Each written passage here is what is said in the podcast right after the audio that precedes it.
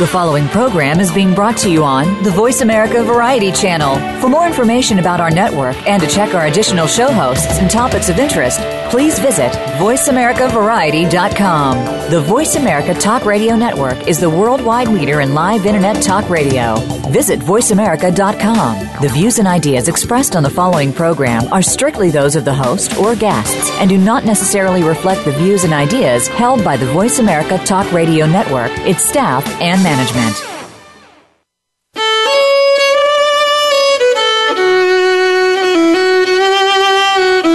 Welcome to Civil War Talk Radio with host Jerry Prokopowicz.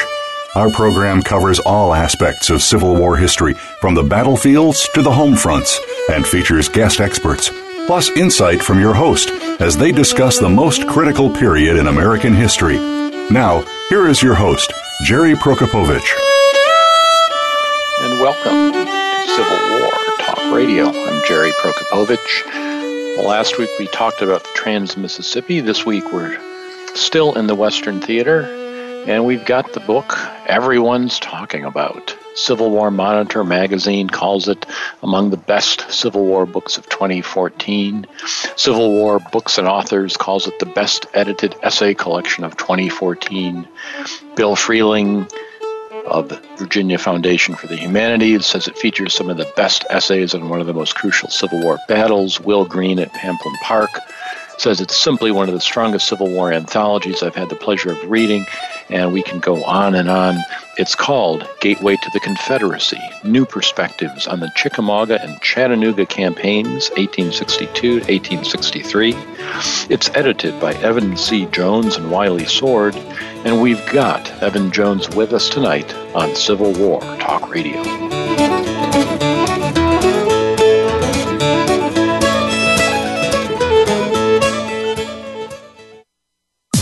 Streaming live, the leader in Internet talk radio, voiceamerica.com.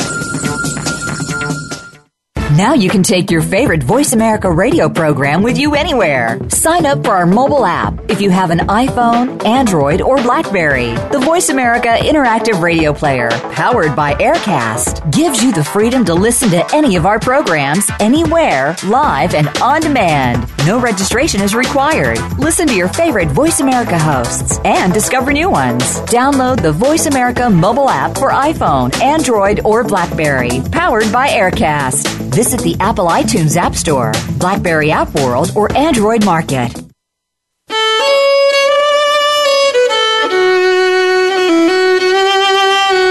You are listening to Civil War Talk Radio.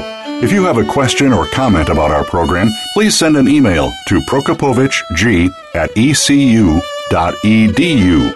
That's P R O K O P O W I C Z G at ecu.edu edu. Now, back to Civil War Talk Radio. And welcome to Civil War Talk Radio. I'm Jerry Prokopowicz, coming to you from the third floor of the ice cold Brewster building on the campus of East Carolina University here in Greenville, North Carolina. It's a chilly January night in 2015. We're not buried under snow as some parts of the country are here. Uh, hope if you're one of those folks in New England, all is well, and you're safely bundled up and listening to the show where it's not not too dangerous. Uh, here it's just cold, uh, not cold by Arctic standards, uh, but it, it's cold enough, and uh, our careful stewardship of the taxpayer resources means the heat is off in the building at this point. So I'm sitting here uh, with my headset on and my jacket on and my tie on and rubbing my hands together. I cannot actually see my breath indoors, but we're getting there. Uh, things stay tough here on the education front in North Carolina this week, and your hearts will bleed when you hear it. The annual Deans and Chairs Retreat has taken a turn uh, for the worse. One of the minor perks of being a department chair was that once a year, a local business consortium would donate money to the college for all the deans and chairs to go to a, a church camp, very Spartan accommodation on the Inner Banks, where we would walk along the beach for an hour and meet in meeting rooms for many hours and talk about the big issues and get away from the phone and the internet. There was no connectivity out there, no wireless. You actually had to pay attention in meetings. Uh, and it was, and in the evening we would uh, have a poker tournament, and the winning department would get a hundred, excuse me, a hundred dollars to use for supplies or something. So uh, it was it was fun and a good informal way to interact. This year we're down again. Uh, they've they've taken away the church camp and the poker tournament and the overnight trip and turned it into a just a day long meeting. Uh, so I'll be spending this Friday all day in a meeting, emerging at five o'clock to find literally hundreds of emails that'll need to be answered over the weekend. Uh, there's it's it's one thing after another. Uh, that pales to the news I had to give two of my fixed term faculty this week that there was no guarantee we could rehire them after eight years and 20 years, respectively. Telling your colleagues, um, sorry, the, the money's gone, your jobs are on the cliff's edge is, is not a pleasant thing to do. Uh, but that's what they pay us for. Uh, if you're in a state with legislative elections coming up, be sure you know what your legislators think of higher education uh, when you cast your vote, uh, because ours are certainly coming coming through on their pledge to make things leaner. Well, there's good news. There's good news that we have a show tonight. We have Civil War studies to talk about. We have Civil War activities to plan for in the future. A lot of good shows coming up. Uh, also, the good news on the travel front Matterhorn travel run for many years by Ken Block. Uh, uh, wrapped up its activities when Mr. Block retired this past year, but his uh, his tours have been taken over by Stephen Ambrose Historical Tours of New Orleans, Louisiana. Uh, listeners, I'm sure, recognize the name of Stephen Ambrose as a, a major American historian, and his uh, descendants, I believe, run this company now. In any case, if you're interested in going on a really uh, entertaining and informative Civil War tour through Virginia, Pennsylvania, Maryland, uh, the Hallowed Ground Tour, I'll be leading one of those events this week, this uh, summer, from May 24 to May 31. And uh, there's always at least uh, one or two Civil War talk radio listeners among the, the group, and then we often meet folks at the different places where we stop who've either been on the show or are going to be on the show or have just listened to the show. And it's uh, it's a lot of fun. So if you're interested in that, contact uh, Stephen Ambrose Historical Tours in New Orleans. I'm sure they can be Googled successfully and uh, come join us in late May for this Hallowed Ground Tour. Should be fun. You can also set your calendars to listen to upcoming shows of Civil War Talk Radio. We've got next week the long awaited Civil War Beards program as we discuss the hirsute faces of Civil War generals with Anna Hyder and Julia Hyder, authors of Badass Civil War Beards. And then on February 11th, uh, appropriate for the day closest to Lincoln's birthday, David S. Reynolds, editor of Lincoln's Selected Writings, will be our guest on the show. The following week, very much looking forward to having uh, old friend of the show, David Powell. Uh, Dave has written a book on the Chickamauga campaign, full title A Mad Irregular Battle from the Crossing of the Tennessee River through the Second Day, August 22nd to September 19th, 1863. Uh, David's also the author of the Maps of Chickamauga. He is he's the um, emerging as the guru of that battle, and it'll be fun talking with him. Aaron Astor joins us on the 25th of February. We have an opening now on March 4th. John Fox, who has written about Stuart's ride around McClellan, will be with us in April. He's uh, turns out he's an airline pilot in real life, and his schedule changes all the time. And rather than upset him and risk an accident, uh, I agreed to uh, rescheduling him to make it more convenient. So we'll have him on the show a little later, and then it'll be spring break time, March 11th, and we'll we'll come back and get everything straightened out. After that with more shows. Michael Stevenson will be with us and others. Lots going on. Uh, please join us for those. Send your suggestions, your comments. Go to the website impedimentsofwar.org, click on the donation button there, and send me your cash. It is not yet tax time, but these donations are not tax deductible. They're just for fun. Uh, since there's no chairs retreat to enjoy an adult beverage with my fellow quasi administrators, uh, I'll just have to buy a uh, a pint of uh, Knob Creek or some other appropriately Civil War related beverage with your donation money. So there you have it. Um, also used for the Civil War Talk Radio Book Fund, I, I hasten to add, but still not tax deductible. Uh, at the website, you can also find out who's going to be on the show. And uh, as I said, send to my email here anytime you want suggestions, comments, or who you'd like to have on the show. A lot of good suggestions have come in lately. I'm following them up, and I appreciate them. And it's always good to know what you think. Well, tonight we have one of the editors of a, a very well received collection of essays, Gateway to the Confederacy New Perspectives on the Chickamauga and Chattanooga Campaigns, 1862 to 1863. Uh, the co-editors are Evan C. Jones and Wiley Sword, and Evan Jones uh, is joining us tonight. Uh, Evan, are you there? Hi, I'm here. How are you, my friend? There he is. Good, good, Evan. Good to hear from you. Uh, thanks for joining me on the show tonight. Uh, my pleasure, and um, I'm sorry to hear about uh, everything. Um, I know that you're what stepping down as department chair later this year, and uh, it, it, the Lincolnites are going to love to have you back full time as a, a, more productive Lincoln scholar. And um, and you, real quick, I know we're supposed to talk about our book, but you are you're you're working on one of the um, concise Lincoln Library volumes. Is that right for Southern Illinois University Press? Uh, I've talked with the the folks there about that, and we sort of got halfway into it, and I never settled on a title. I, I very much want to do that. Um, mm-hmm. we, we've had some people. I'm thinking we had Lincoln's. Uh, uh, we had campaign biographies. Uh, who did that? Tom. Uh, uh, I've, I've, got the CRS syndrome, and I can't remember his last name, even though he's an old friend. Tom Horrocks. Mm wrote that one. We've, we've had a couple others who contributed to that series. It's a great series. I, obviously, you're familiar with it.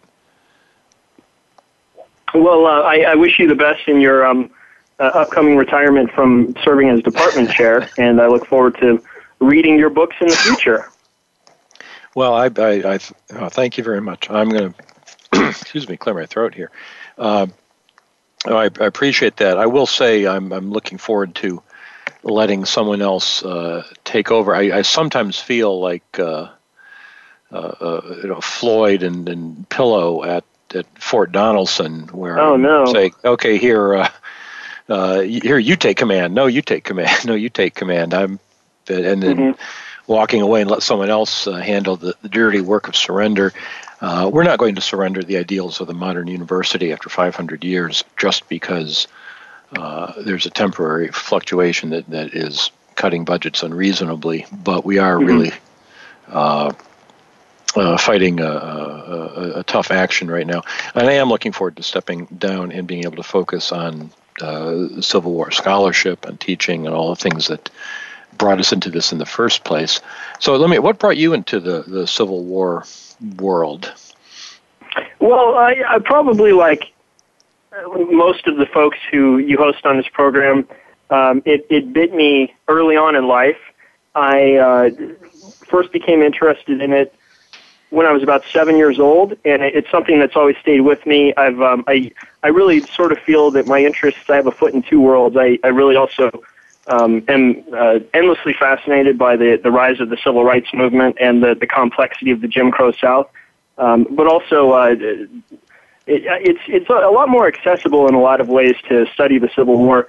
And uh, I worked uh, for a number of years with the National Park Service at uh, four Civil War national battlefields. Uh, two were in the Eastern Theater and two in the Western Theater. Um, and I don't work for the Park Service anymore, but uh, I think that it's it's been a, a really magnificent ride so far.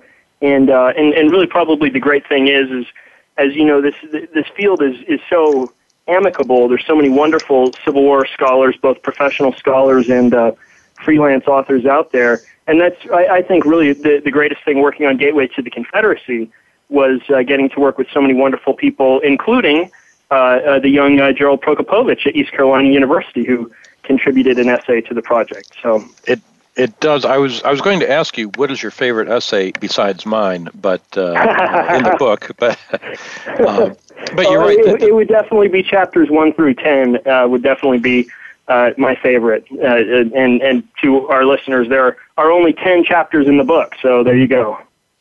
Well, and and listeners, you'll be familiar with uh, the names of these people: Russell Bonds, Dave Powell, who will be on the show shortly. Uh, Bonds has been on before. Craig Symonds has been on. Uh, Stephen Cushman and, and uh, Caroline Janney were both on in the past year.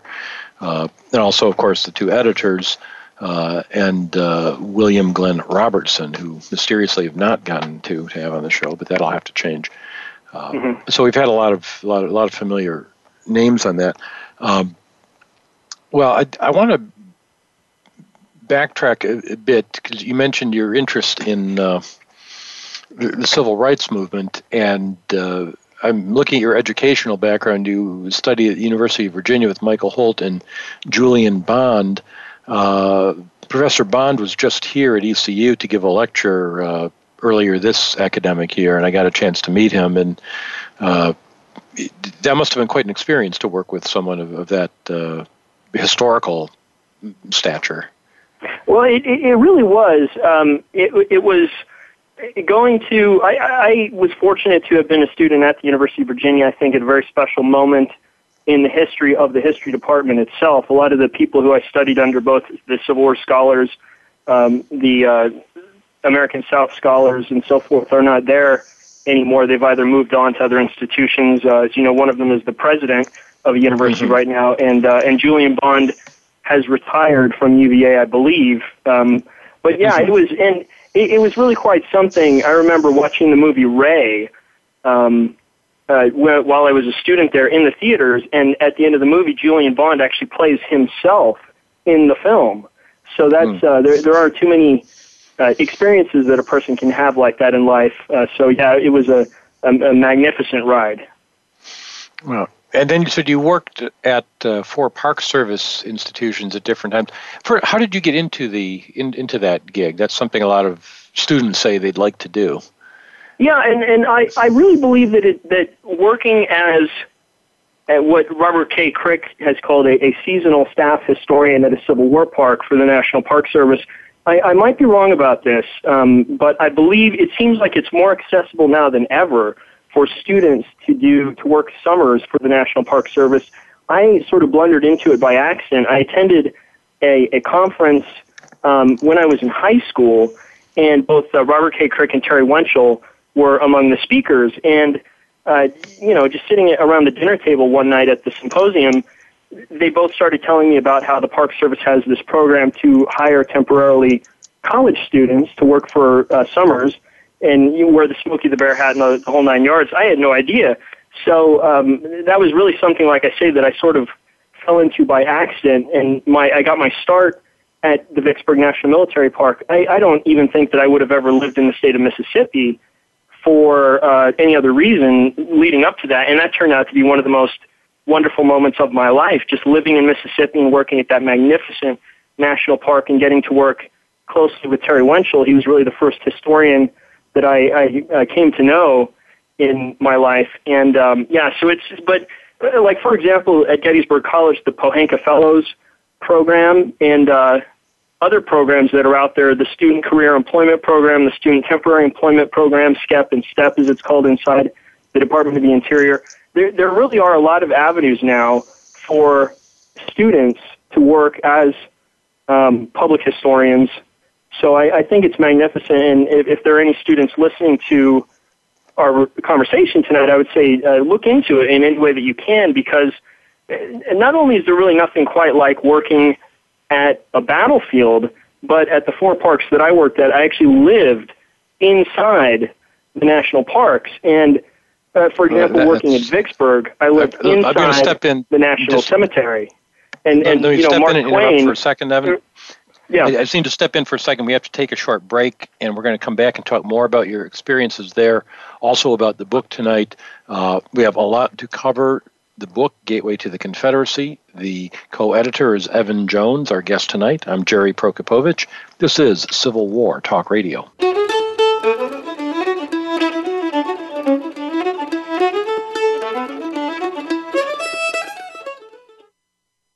Streaming live. The leader in Internet talk radio. VoiceAmerica.com. Follow the Voice America Talk Radio Network on Twitter. We're at Voice America TRN. You'll get the latest fix on what's happening with our shows, this week's featured guests, and general happenings that you should know about at the Voice America Talk Radio Network. Now you don't have to miss anything when you're away from your home or office. Just go to twitter.com forward slash Voice America TRN or follow along with us at Voice America TRN, the Voice America Talk Radio Network. We're on the cutting edge of social media. Can you keep up? These days, everyone is looking for information on staying young, healthy, and fit. The Voice America Health and Wellness Network is here to help you on your quest to better health and a better you. We talk about everything from diet, fitness, and aging to substance abuse, personal growth, mental health, and much more. Learn from our experts who cover health and wellness from traditional and holistic perspectives. Tune in to the Voice America Health and Wellness Network. Healthy living starts here. Ask the experts. Call toll free right now 1 866 472 5787 and ask our All Star team to answer your question. That's 1 866 472 5787. Thank you for calling. VoiceAmerica.com.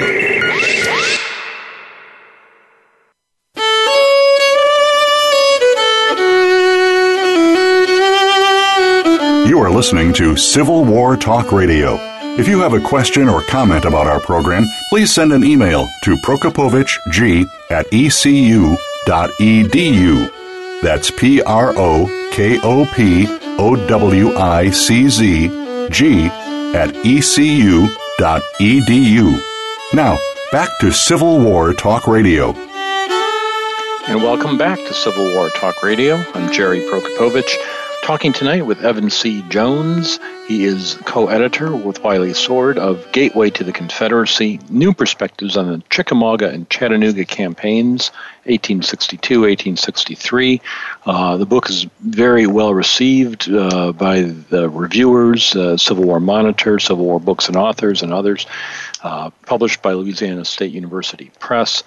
And uh, I'm not trying to unduly promote it uh, because I get a piece of the action. I have an uh, an essay in it, but that's not why we do these things. The real uh, benefit here is, uh, from my point of view, is an honor to be in the company of some excellent scholars I mentioned in the first segment who contributed to the book. Uh, Evan, I, want to jump ahead and, and talk about the book uh, as I'm mentioning it here, and ask you how how you came up with the concept for it, uh, how, what role you play as an editor in, in making this all happen.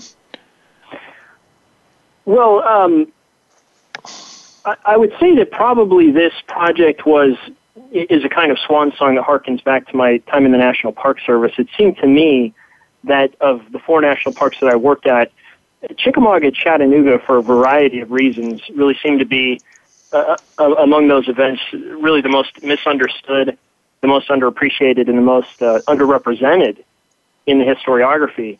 So I, I guess the only agenda I really had with this project was to try to pull a team together to try to fill some of the most uh, startling, troubling voids in the scholarship out there. And um, I, I could be wrong, but I, I, I think that we accomplished that. And um, but as to my role as an editor, uh, you know, you, you you really kind of sort of do a little bit of everything, um, which can both be a well more of a blessing than anything else, I would say. Well, I'm, I'm thinking about, again, pulling this together. Uh, did you come up with a list of people you thought I'd like to have?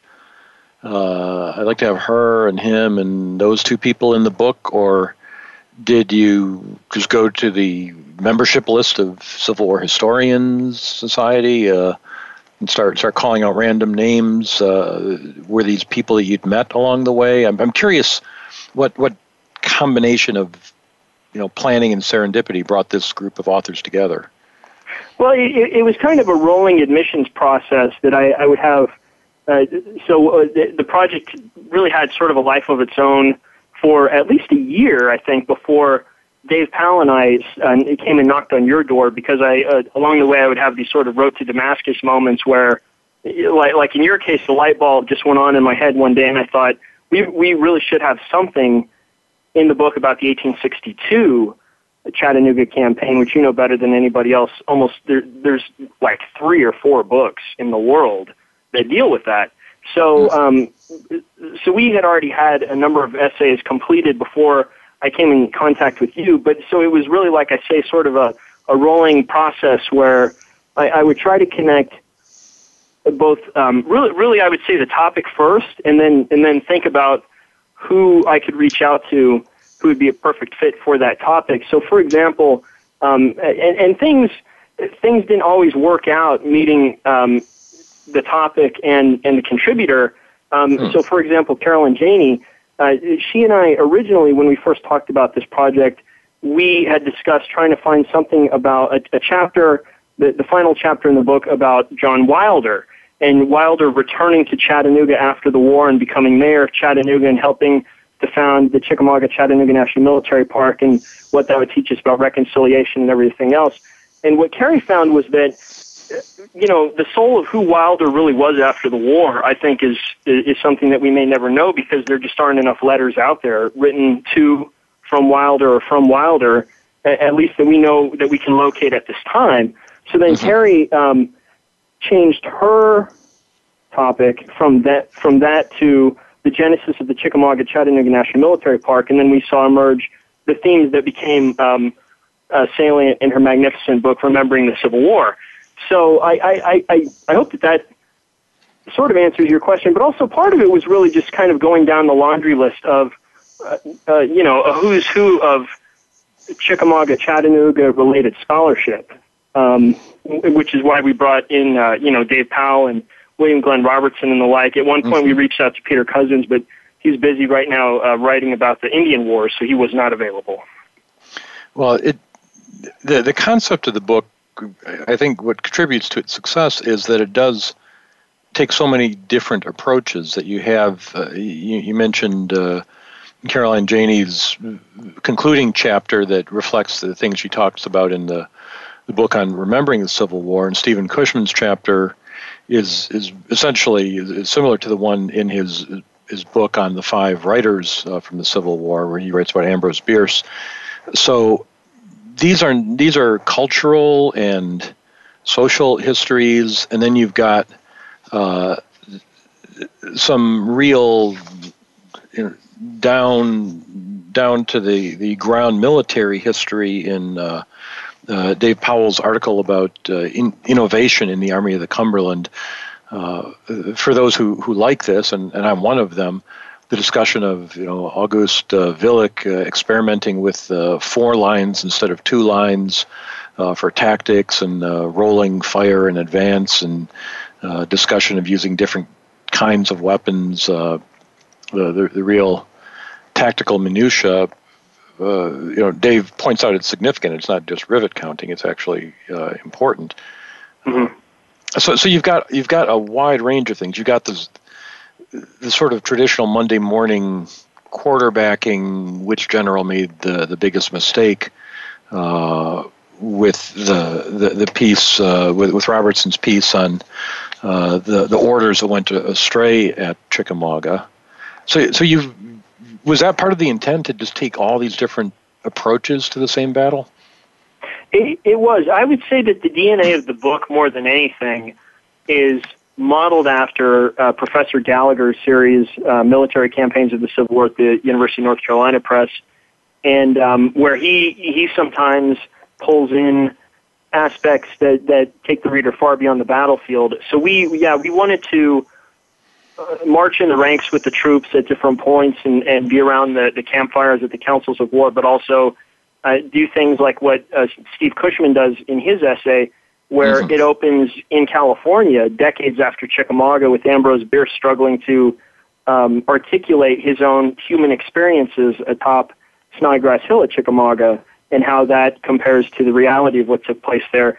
So it, it yeah, I, it, it was very much intentional to try to mix in um, the social history, uh, the the military history, the cultural aspects, and and we even I'm happy to say get in uh, some of uh, uh, my former boss uh, Jim Ogden's biases in chapter one that Russ Bonds was so magnificent to put in there about um, what Jim Ogden calls the military industrial heartland of the Southern Confederacy there, and the, the, the Chattanooga was the gateway to the lower South in that region. So we even get a touch of um, the, the industrial economic importance of the region. And as you know, we, we do something that almost nobody does is we talk about Confederate mining operations, um, which, which I think probably is one of the, the last areas for labor historians of the antebellum South uh, to really look at. I know you're probably familiar with Douglas Blackmon's Pulitzer Prize winning book, Slavery by Another Name, about uh, the, the mining in the Jim Crow South. Um, and I think that um, there, there's so much has been done about slavery and the cane breaks and the cotton fields. Mm-hmm. And, and I could be wrong about this, but I don't think that there's a book out there about mining in the antebellum South. And, and that's one thing that I took away from this book is I think that would be, if there are any graduate students uh, sitting in their styles at Chapel Hill or New Haven right now, that I think that would be a magnificent uh, topic to do a dissertation and first book on is um, is the mining uh, aspects of slavery. There, there's uh, Bond of Iron by. Uh, uh, oh yeah, by by Charles Dew. Charles Dew, yeah, that's what I'm yeah. thinking of. That that's not mining iron production, I suppose, by slaves. Uh, it, you know, that's a fascinating book where he he explores that aspect in, in the Shenandoah Valley but mining itself, no, I don't. Nothing comes to mind that that that that covers that topic. And the essay you're talking, excuse me, the essay you're talking about, uh, uh, the first one in the book, "The Funnel of the Universe: The Chattanooga Country in the Civil War," uh, by Russell Bonds. Uh, Bonds uh, was on this show to talk about uh, stealing the general. Mm-hmm. A lot of people, everybody knows that story uh, from the Disney movie, if not from from uh, Russ's excellent book.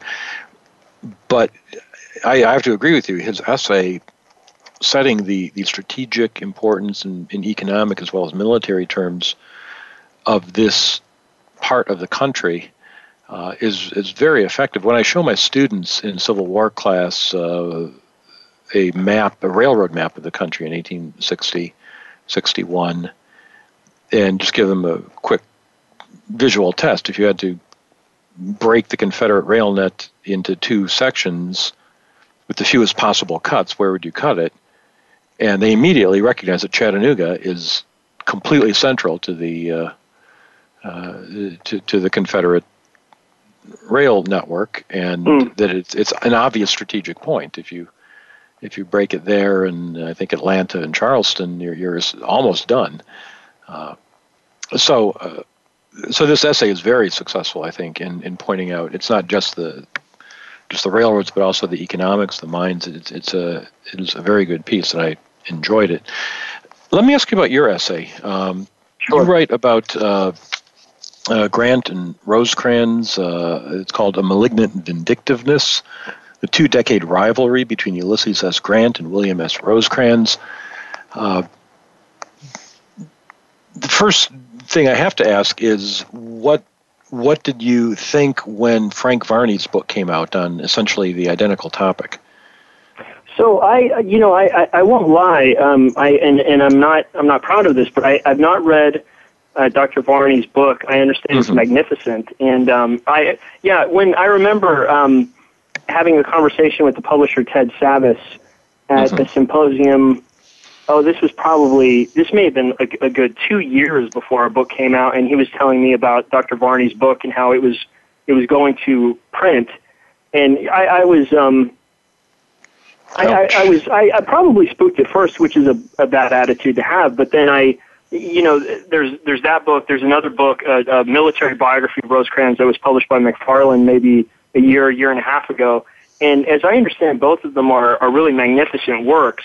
Um, and I, you know, prior to all of this, and prior to uh, Albert Castel and Brooke Simpson's collaborative book, um, Victors in Blue, really, what dominated the conversation about Rosecrans was William Lamers' book, which was published what in like I don't know 1952 or thereabouts. 60s or and, yeah.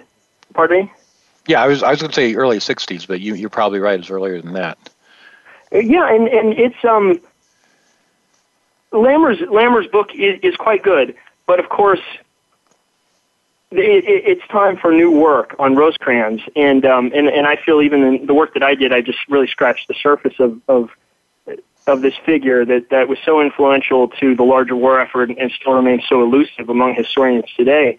So I think that um, uh, even though I'm sort of burned out on Rosecrans these days, which is why I haven't had the opportunity yet to to read um, Dr. Varney's superb book, um, I, I, I would I would hope that that uh, Professor Varney or someone else would write a full blown biography of Rosecrans that, that looks beyond the war. Um, Professor Gallagher recently published a few words about the Varney or about the William Lamers biography in one of the popular Civil War magazines, and he said that there's something like 20 or 30 pages of the book that deal with Rosecrans's life before the Civil War and after the Civil War.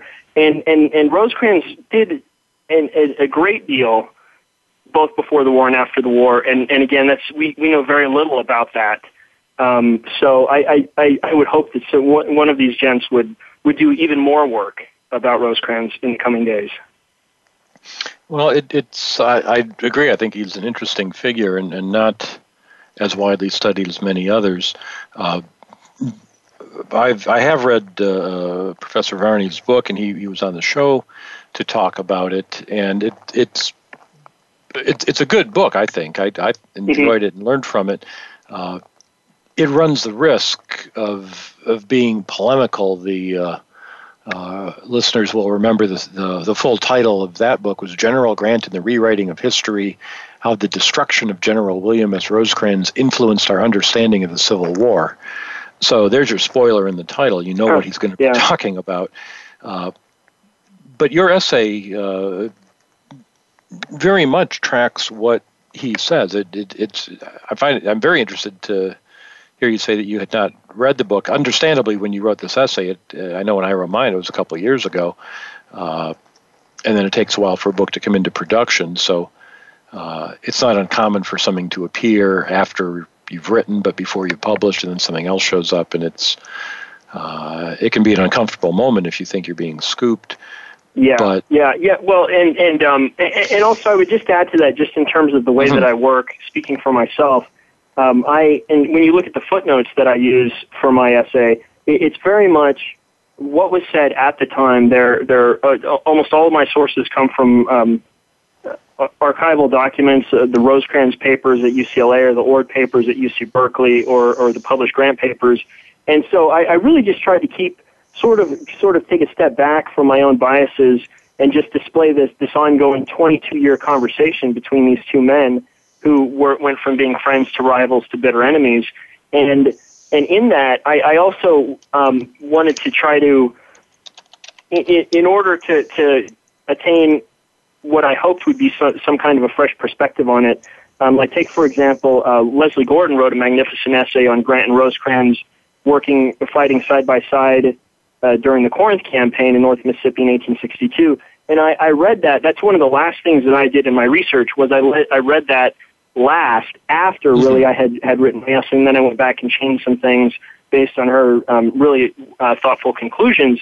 But um, so I, even though I do, of course, wield um, the historiography that's been done by others, mm-hmm. that's something that I, I try to do last um, in my own writing process. That I, I really try to, to sort of um, uh, uh again, so that I don't try to I don't take a step in the wrong direction following the path of someone else's work or trying or developing a severe bias against or for one of the people I'm writing about. I really just try to facilitate what, what folks said at the time and, and present that to the reader and, and hopefully the reader can draw their own conclusions. Well, that makes a lot of sense, a reasonable way to proceed.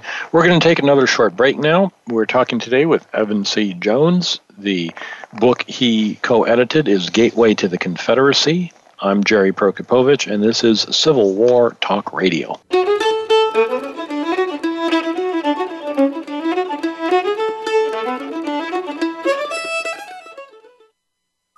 Streaming live, the leader in Internet talk radio, voiceamerica.com.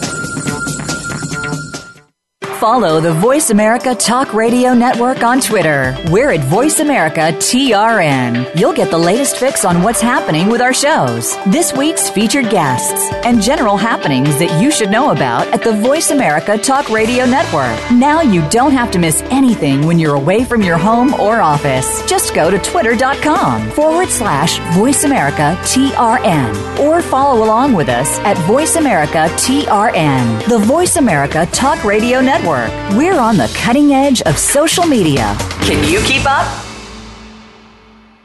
Now you can take your favorite Voice America radio program with you anywhere. Sign up for our mobile app if you have an iPhone, Android, or Blackberry. The Voice America Interactive Radio Player, powered by Aircast, gives you the freedom to listen to any of our programs anywhere, live and on demand. No registration is required. Listen to your favorite Voice America hosts and discover new ones. Download the Voice America mobile app for iPhone, Android, or Blackberry, powered by Aircast. Visit the Apple iTunes App Store, Blackberry App World, or Android Market.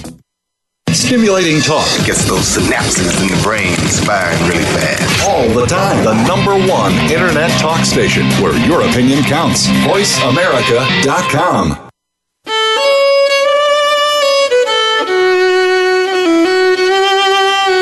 You are listening to Civil War Talk Radio. If you have a question or comment about our program, please send an email to prokopowiczg at ecu.edu. That's P R O K O P O W I C Z G at ecu.edu. Now, back to Civil War Talk Radio. And welcome back to Civil War Talk Radio. I'm Jerry Prokopowicz, talking today with Evan C. Jones, co editor, along with Wiley Sword, of Gateway to the Confederacy New Perspectives on the Chickamauga and Chattanooga Campaigns, 1862 and 1863.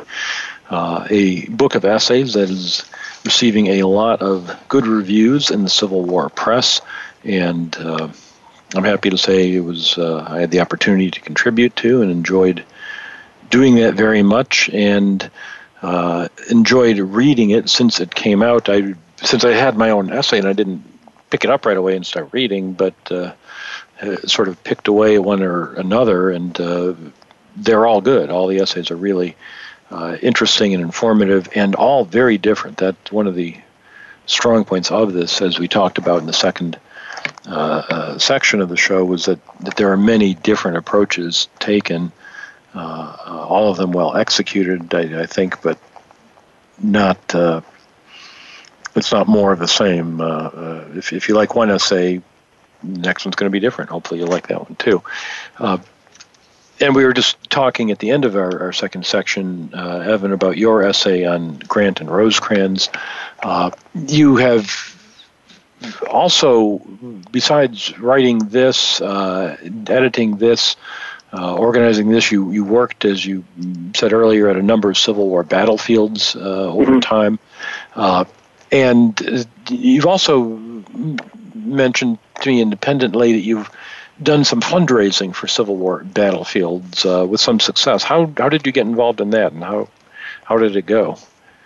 Well, so I, I grew up in California, and every year on the West Coast there's a, an annual symposium, which is how I, I first uh, came to know professional Civil War historians, uh, going all the way back to when I was about 13 years old.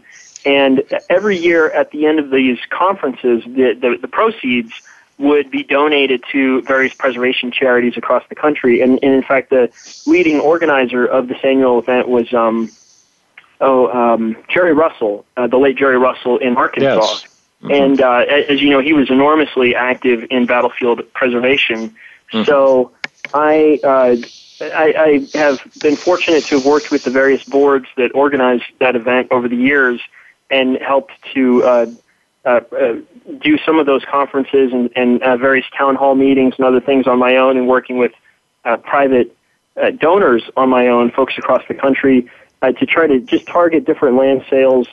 Um, it just turns out that this isn't really by design. It turns out that all of the things, the, the donations that I've been active with have been in the Western Theater in Mississippi or in Tennessee. Um, but that's, that's, um, you know, talking about how, how special it was to work with the National Park Service, I would also say to any of the Civil War enthusiasts listening to us uh, today that, that that's also really quite a, a, a, a lasting achievement. That once you raise money that purchases land, uh, historic green space in, in an effort of land historic land conservation, and then that land is set aside. And like take for example at Raymond, Mississippi, uh, the retired Brigadier General Parker Hills down there, he's almost single-handedly worked to purchase the Raymond battlefield in Mississippi, and that um, acreage will one day actually be annexed onto the National Park Service. So to be a part of that, that's one of those really um, worthwhile contributions um, that you know can never be taken away from uh, an individual or the organizations that raise that money and buy that land. So it's it's it's really quite gratifying. Well, uh, so you've got your hand in a lot of things. Do you have any current writing projects underway? I, I am. In fact, um, what what you said a minute ago about how nobody nobody likes to be scooped. Uh, I, I'm happy I haven't been scooped yet, um, but um, I, I'm currently working on a book that I've been working on for a number of years. It's very similar to Brian Matthew Jordan's uh, brand spanking new book, uh, Marching Home, um, but where um, uh, Dr. Jordan looks at uh, the Union Odysseus figure, right, the, the combat survivor emerging from the Civil War. I look at the Confederate Odysseus figure and um, what I call um, them traveling the road from Appomattox Courthouse, the crooked road that led into what ultimately became the Jim Crow South and how the, these realizations that they pick up along the way, seeing with their own eyes um, the post-Appomattox, post-emancipation world that they're they're walking into, and nobody really knows what to do next. Um, that that's uh, so so that that's what I'm working on now, um, and it's um, it, it, more than anything, it, it's really modeled after Leon Litwack's "Been in the Storm So Long," where uh, Professor Litwack looks at the Black South, I look at the White South, emerging from um, the, the slaveholding institutions and emerging from the Confederate defeat. Well, uh, let me let listeners know that uh, Brian Jordan, uh, who Evan just mentioned, uh, who has a new book on uh, the the return of the Union veterans, is scheduled tentatively to be on the show on March 25th. So we'll be talking about that book uh, in the next couple of months. So, Evan, you've been in the storm so long. Leon Litwack's classic book about slaves is based largely on the uh, the the New Deal, the the uh, the, the tapes. Um. I'm blanking on the name. The, the the the tapes that were recorded during the 1930s of the last surviving uh, slaves, and and, and the, the, the few enslaved people who were still alive at that point. Your work obviously must use different sources. Yeah, I, I'm really glad that you brought that up. Um, as a student, I was, of course, taught that the um, uh, uh, all of these interviews with former slaves were problematic for uh, researchers to use. And then right. I read uh, Professor Litwack's book and was actually really, really amazed and impressed as to how effectively he, he wielded those mm-hmm. voices. Um, so, but yeah, so where, where he he, he, he literally, right, uses the voices, not the writings, but the voices of, of former slaves, many of whom were um, either largely or entirely illiterate. Um, but but that, that's largely a recollection from the New Deal era, looking back at the collapse of, of slavery. What I do is I, I use almost exclusively um, letters and diaries written at that moment, at the time, in 1865 and 1866, of, of Confederate war survivors, white Southerners, um, uh, talking about the, what they're going through and, and these new, like I say, realizations about what life is going to be like for, for the white South um, in, in this post-emancipation world. So it, it, it, what I'm working on is very much a conversation with Litwack's um, book that I think is a masterpiece, quite honestly. Um, but it's it, it, it's it's different voices and different sources. So it, it's a reflection of, of the wide and varied interests that people have in the Civil War era. Uh, I, am sure you hear the question occasionally. I certainly do sometimes. That uh, well, what what else is there to write about? Haven't we covered everything in the last 150 years?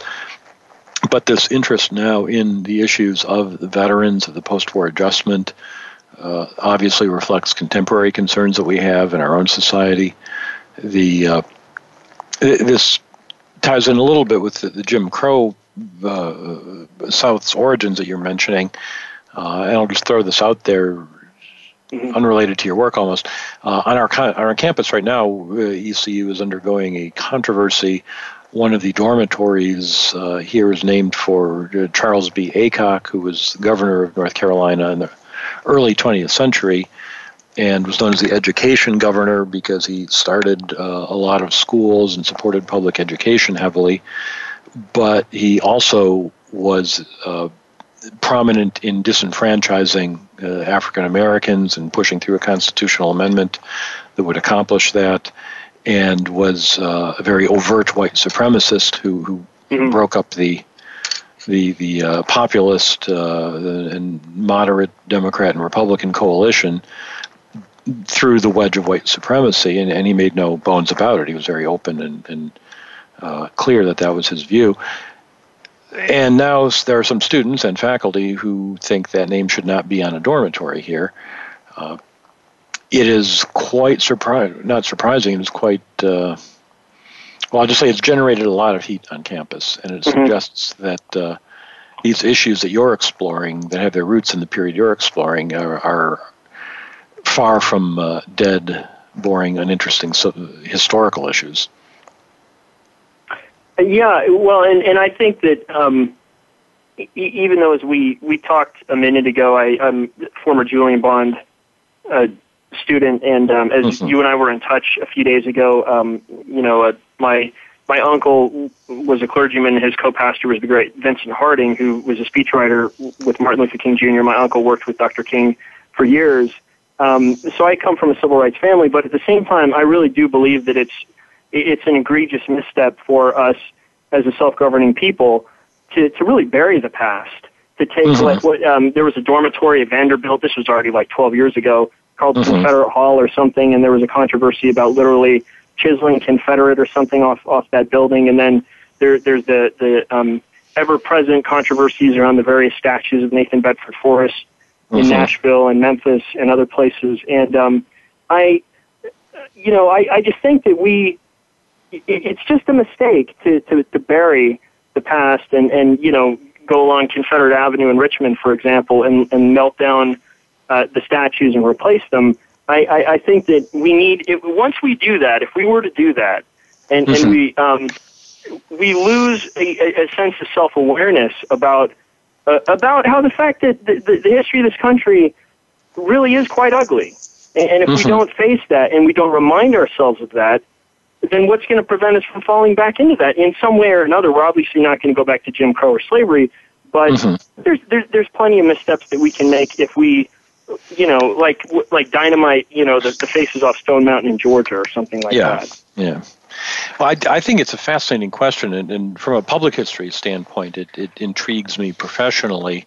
Uh, I, I, think the danger of uh, forgetting history is, is is one every historian is cognizant of. That of course we don't want to eliminate or, or forget about these past figures. Uh, but the question then moves into one of what are the purpose of monuments or building names? Uh, are they to remember or are they to honor? Uh, are there better ways to remember? Or are there more equitable ways to remember? Uh, it's always a challenge. There's no no simple mm-hmm. answer to these things. My my alma mater, University of Michigan, had some uh, beautiful artistic bas reliefs uh, by Marshall Fredericks, uh, a major mid-century artist, that portrayed a very sort of traditional view of gender relations. It showed what young men ambitious to be world travelers and young women ambitious to be wives and mothers and nothing else. And it was mm. great artwork, but it was no longer appropriate on the administration building. And I, the clever solution was to take them down to clean the building and then put them back up in a historical setting in a library instead of on a government building, basically, mm-hmm. thus proclaiming we remember and we honor and we look at this as history, but it's no longer our policy. Uh, so there, there are. I'm the role I'm playing here as historian is to try to get people to see these these subtle gradations. No, you don't take it down and forget it, but no, you don't leave it up in a place of honor and, and leave it out of context. Uh, mm-hmm. So, anyway, that's the argument I'm trying to make. I'm, I'm getting off on a tangent with you here. Uh, you are working uh, on, on, another book. You've got this excellent book out. You've got all kinds of things going. Uh, the funny thing is, I don't know. Did this is certainly the longest conversation you and I had. Mm-hmm. Uh, we, we, may have talked once or twice briefly on the phone, uh, mostly communicated by email, but that's how the modern world works. We could be collaborators on a project without ever getting this this opportunity to, to sit and chat. So sure. I'm glad we finally got to do it. Uh, I wish we had more time. I'm looking in the engineers telling me we are out of it. So I will just remind our listeners Gateway to the Confederacy New Perspectives on the Chickamauga and Chattanooga Campaigns, 1862 to 1863, co edited by Evan C. Jones and Wiley Sword. Uh, it's, it's a book I was uh, delighted to be invited to be part of and enjoyed participating in, but really, really enjoyed reading the other contributions too. And listeners, I know you'll like it too. Evan, thanks for letting me be part of this, and thanks for joining me on the show tonight. Thank you, Jerry, and uh, hopefully we'll see you soon. I, I hope so. And listeners, as always, thank you for listening to Civil War Talk Radio.